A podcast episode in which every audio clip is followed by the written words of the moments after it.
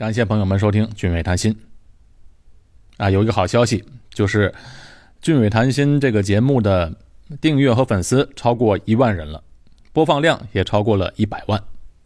我这个粉丝和播放量的数字可是千真万确的，不是像有些人是刷量刷出来的，我也没有必要去做那个事儿。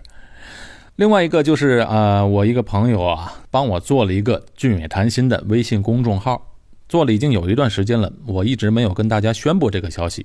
不宣布是因为我一直还不了解这公众号有什么用。那既然现在粉丝已经突破一万了，我想做一个公众号也没有坏处。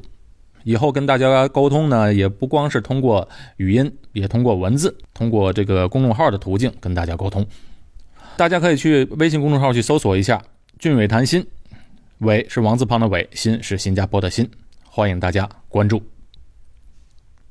今天这个节目是应听友们的要求而推出的节目，因为好多听友们啊留言说想了解一下新加坡的医疗，在新加坡如何看病。这个话题我了解的也比较多，因为有去医院的相关的经验，所以今天就跟大家聊聊。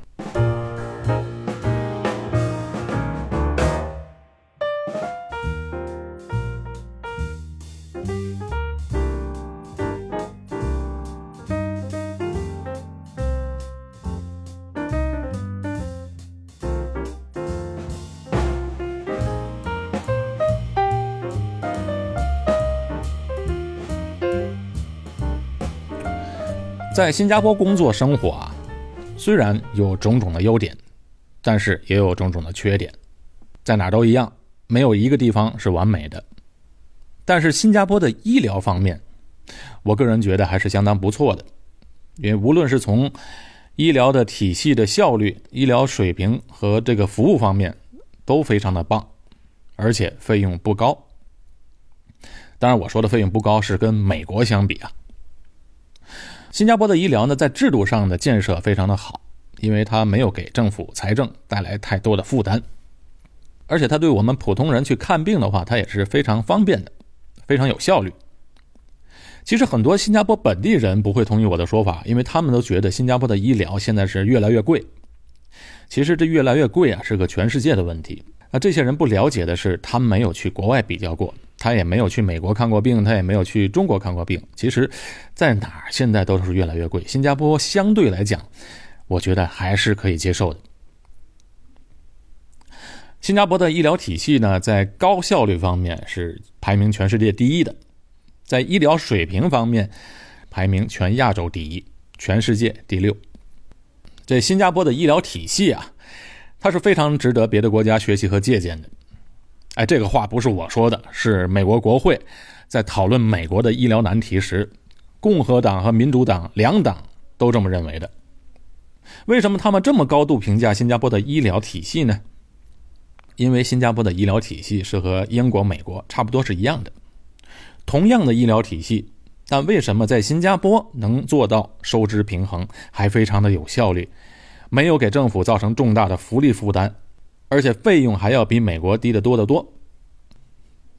新加坡医疗体系和欧美啊，是美国吧？因为别的国家我也没有亲身体会过。和美国最大的不同是，美国是以私立医院为主流，那在新加坡是以公立和私立医院两个体系并行，但以公立医院为主流。但并不是说美国它就没有公立医院，是有的，但那种公立医院都是政府福利性质的。哎，都是有地方或者联邦政府的拨款，或者呢，适用的低收入家庭有那个美国有一种叫 Med Medicaid 或者 Medicare，在这些地方呢，一般家庭条件好的或者有保险的人呢，他是不会去的。那在新加坡就不一样了，公立医院和私立医院在医疗水平和护理方面啊的差距不是太大，很多人啊，即便是有条件去私立医院，但还是觉得去公立医院的医生啊比较好。而去公立医院看病，啊，说了这么多概念，估计大家也弄不明白。接下来我就具体一点说一下，在新加坡如何看病。我来打个比方，假如一个朋友在新加坡需要看医生，那他首先需要去看家庭医生。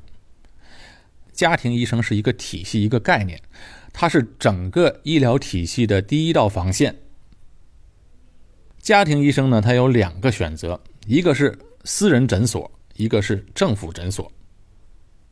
当然，如果非常紧急的话，那就要看急诊了。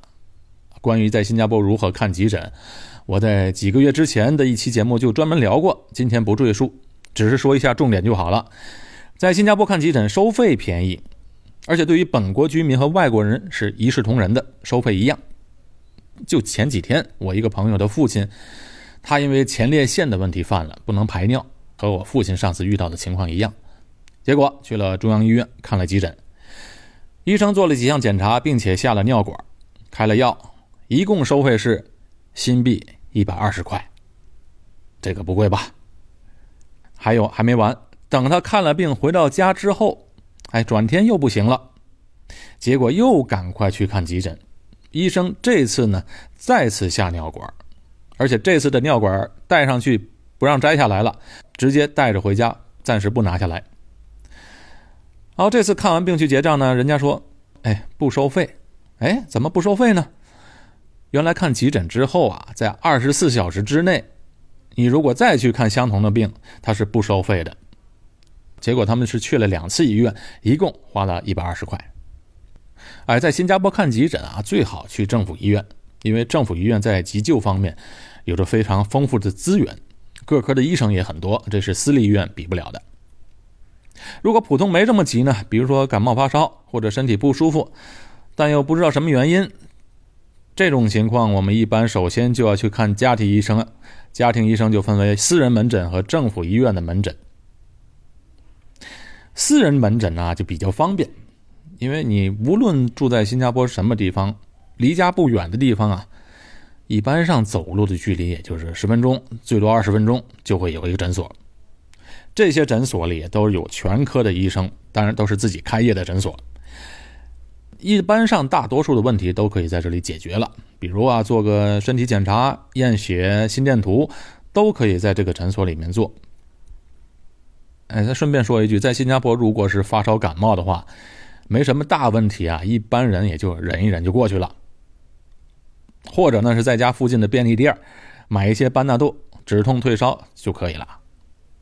抗生素、消炎药是受管制的，在药房里买不到，必须有医生开药单才能买到。如果比较严重的情况啊，就要去看医生。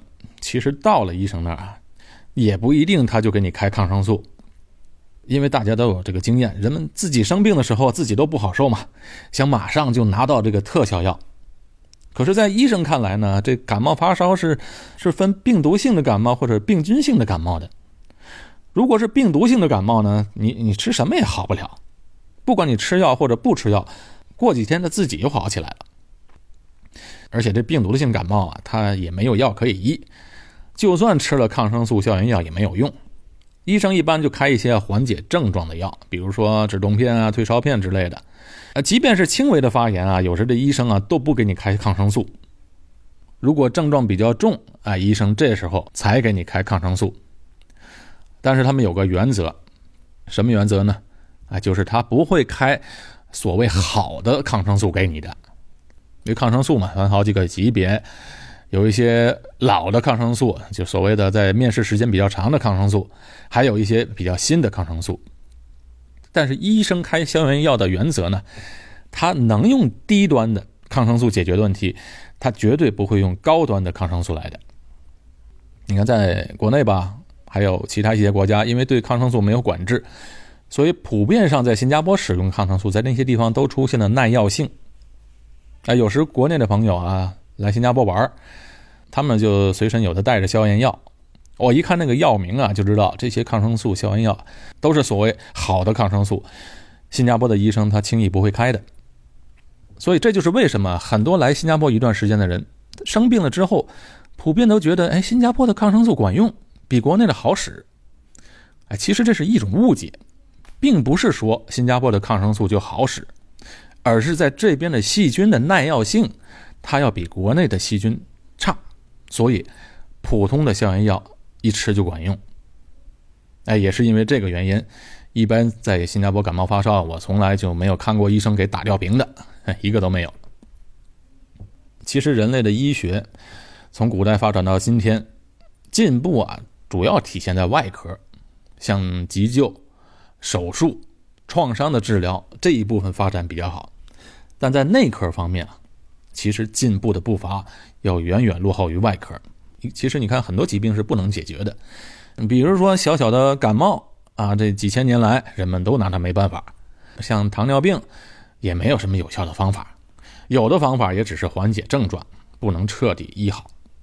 但是上帝创造了人类，那给了我们免疫系统，所以加强自身的免疫系统才是应对疾病最有效的方法。好，我们接着讲家庭医生啊，这个私人诊所和政府诊所有什么区别呢？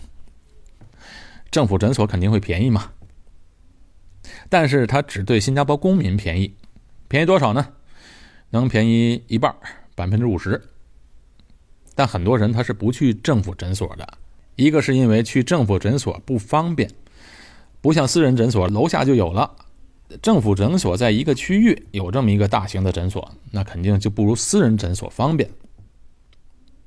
还有一点啊，很多人去看私人诊所，其实也花不了多少钱的。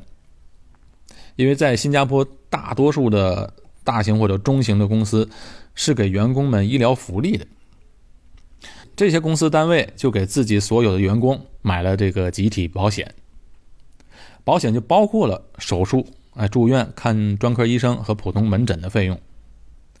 看普通门诊的时候，有的只需要花五块钱，不管收多少钱，他只收你五块钱，其余的。由保险公司来担负，那这个比政府诊所还要便宜得多。所以呢，这一部分人也是新加坡大部分的人，这小毛病就去楼下私人诊所解决了。啊，新加坡的家庭医生，无论是私人的还是政府的，它是整个医疗体系中的第一道防线。这一环节的医疗服务，就给医院减轻了很多负担。身体上有大的问题，或者需要看专科了才去医院，那这时呢，你就得决定是走政府诊所的路径，还是走私人诊所的路径。这两条路的差别很大，决定了以后看医生和在医院所花费的费用。如果我的节目为您提供了有用的信息，我讲的故事为您解了闷儿，请您为我点个赞，并且留下评论。如果是想要去看专科医生的话，就需要家庭医生的推荐信 （refer letter）。看了专科医生后呢，那有可能需要进行进一步的各种检查，哎，甚至手术。如果是在私人诊所开的推荐信，你可以去选择哎政府医院或者私人医院去看专科医生。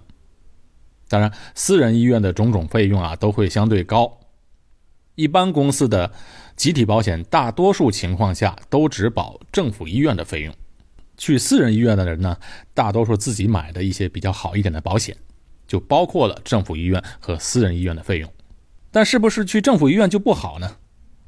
其实不是的，政府医院的医生和设施也是非常不错的，而且政府医院里面呢，它也分私人收费和政府津贴的两种收费制度。如果你从私人诊所那里开的推荐信，那就一定是按照私人收费的制度来收费的。看专科、种种检查和手术等的费用，都是按照私人收费标准收费。大家要听清楚，我们现在不说私立医院，我们只说政府医院的话，政府医院它有两种收费制度，一种是私人收费制度，另外一种是政府津贴的两种收费制度。那按照私人的收费标准看医生，最大的好处是什么呢？最大的好处就是。你可以选医生，选你认为好的，或者是你别人推荐给你的医生，这是最大的不同。如果是从政府的诊所推荐的，享有政府津贴的收费标准收费，收费差别有多少呢？那同样在政府诊所，新加坡的公民有半价的待遇。哎，如果是老人或者小孩，那只需要付百分之二十五的收费。如果私人收费价格是一百块的话，老人和小孩只需要付二十五块。到了政府医院看专科也是如此啊，各种检查，包括 X 光、验血、做 CT 或者 MRI 等等的这些收费，那新加坡人如果你选择了政府津贴的收费标准，都享有半价。手术和病房收费，哎，总之各种各样的收费都是半价。这个收费制度就对于没有保险或者买的保险不够的话，那选择政府津贴的收费方式是比较好的。谁能够享有津贴呢？当然必须是新加坡人了。这种收费制度好处是，它不看你的收入来衡量是否给你津贴，所有人、所有新加坡人都可以享受这个津贴。那还有一种更加低廉的收费项目，就是低收入家庭。如果是低收入家庭，就可以申请这种政府补贴。那么医疗方面的收费要低得多得多。无论是享有政府津贴，还是相对于低收入者的补助，这种选择最大的坏处就是。就是你不能选医生，没得选，赶上哪个医生啊，就是哪个医生。就可想而知，很多人他是不愿意看年轻医生的或者实习医生的，但是没办法，你享受了这个津贴，就不能自己选医生。所以你看他这种啊，就分得比较清楚。你花多一点钱，或者有一个好的保险，你就可以选择优质的医疗服务。如果你享有津贴，那你就享有普通的医疗服务。选择政府津贴的方式，除了不能选医生外，还有一个缺点，就是如果你住院了，不能选择 A 级病房。A 级病房就是单间儿它有自己的洗手间，里面的设施非常好，什么冰箱、电视、电话、互联网什么都有。这还是政府医院的 A 级病房。如果是私立医院的 A 级病房，像伊丽莎白医院那边的 A 级病房，就和五星级酒店差不多。不能选择 A 级病房，好像那个拿津贴的只能选择 B 级或者 C 级，那就是四个人或者六个人一间的病房。啊，捎带说一下，在新加坡住院呢是不需要家属跟着的。呃，在 A 级病房里啊，因为是单间里边还有一个小床是给病人家属准备的。但是在别的级别 B 级或 C 级病房是没有提供家属睡觉的小床的。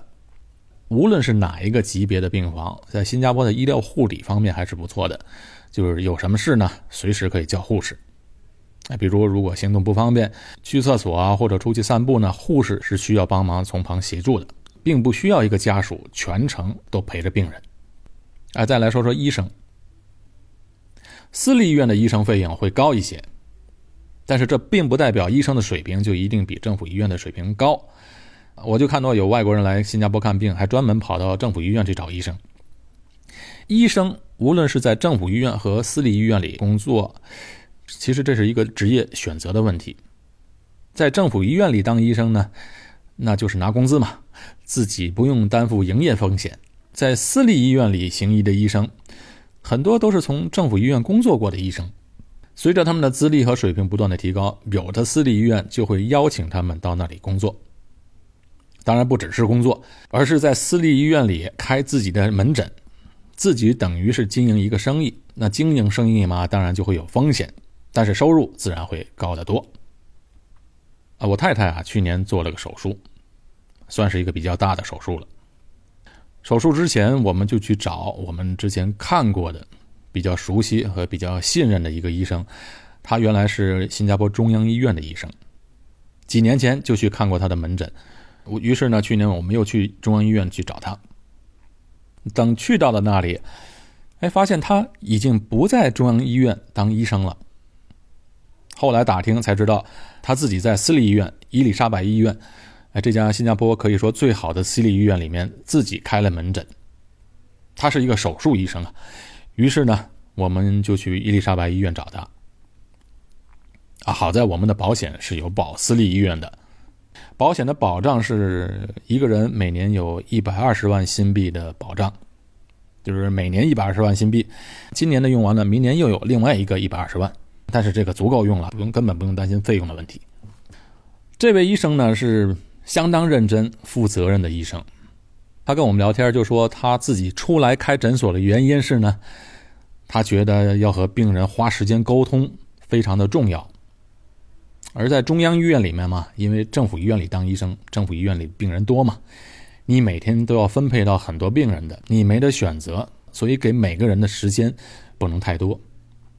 那他自己开诊所就自己说了算了嘛，所以我们每次去看他，他最少啊都要花四十五分钟到一个小时给我们讲解各种手术方案，哎，每个方案的不同点解释的清清楚楚。我们所有的疑问呢，不厌其烦的向他问，他也是不厌其烦的给我们解释。花的那些时间这么多，每次我都不好意思，因为毕竟外边还有别的病人在等。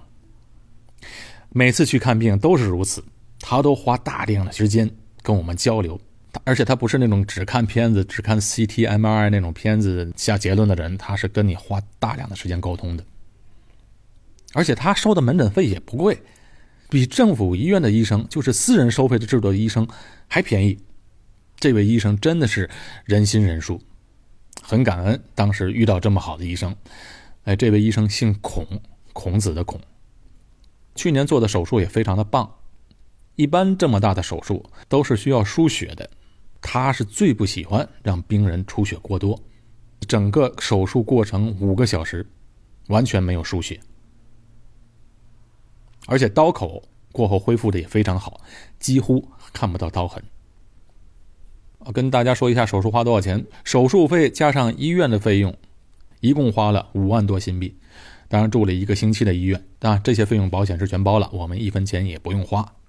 啊，顺便再说一下，在国外住院和国内住院还有一个不同点，就是在国内住院的时间一般都比较长，像这么大的手术，在国内一般都要住两到三个星期的医院，他才放你出来。在国外就不一样，国外呢一般他尽量他让你回家护理，在医院待的时间越少越好。然后后来和国内的朋友聊天啊，他们说，其实你这个手术费其实也并不贵，比国内稍稍高一点而已。啊，当然贵不贵我也完全没有比较。但我知道比美国是便宜的太多了。其实现在国内来新加坡看病的人很多，哎，身边总能听到某某朋友或者某某朋友的朋友来这边看病做手术的。新加坡的医疗产业是一个大产业，每年到新加坡看病的病人啊有四十万人，这四十万人对于新加坡就不少了，相当于新加坡人口的十分之一了。一般外国人来新加坡看病啊，绝大多数都选择到私立医院去看病的。一个是条件比较好，另外一个呢，反正也享受不到政府津贴嘛，所以去政府医院也没有什么意义。而且政府医院人还多嘛，私人医院比较快，预约医生速度快，预约手术的也非常快。那除非像我刚才说的，有的人从国外慕名而来找医生，那个医生刚好是在政府医院，那没办法，那只能去政府医院。我去年在医院里就看到很多的中东人来看病，后来我问护士。为什么这么多中东国家的人来看病呢？他就跟我说，这些产油国是太有钱了，医疗政府全包，而且他包的特别全面。他不光包你在本国看病，去国外看病的费用也是由政府来花钱啊。所以这些国家的人呢，很多人看病就跑到新加坡来了。啊，总的来说吧，新加坡的医疗体系的成功，一个是得益于这个整个制度上，家庭医生的制度，还有西方这种医疗体系的制度，还有就是医院的收费和津贴补贴方面的细致，满足了各个收入阶层的需求。再有一点就是新加坡的公积金制度，每个新加坡人的公积金里面有三个账户，一个普通账户、医疗账户和退休账户。普通账户的钱可以买房，医疗账户的钱呢可以买保险。退休账户当然是退休之后才用的。公积金制度其实是新加坡医疗高效、高水平的关键因素。好，接下来如果有机会的话，再跟大家多聊聊新加坡的医疗。关于新加坡公积金的制度，改天整理一下，也跟大家再聊一聊。好，今天节目到这里结束，我是高俊文，在新加坡，我们下期见。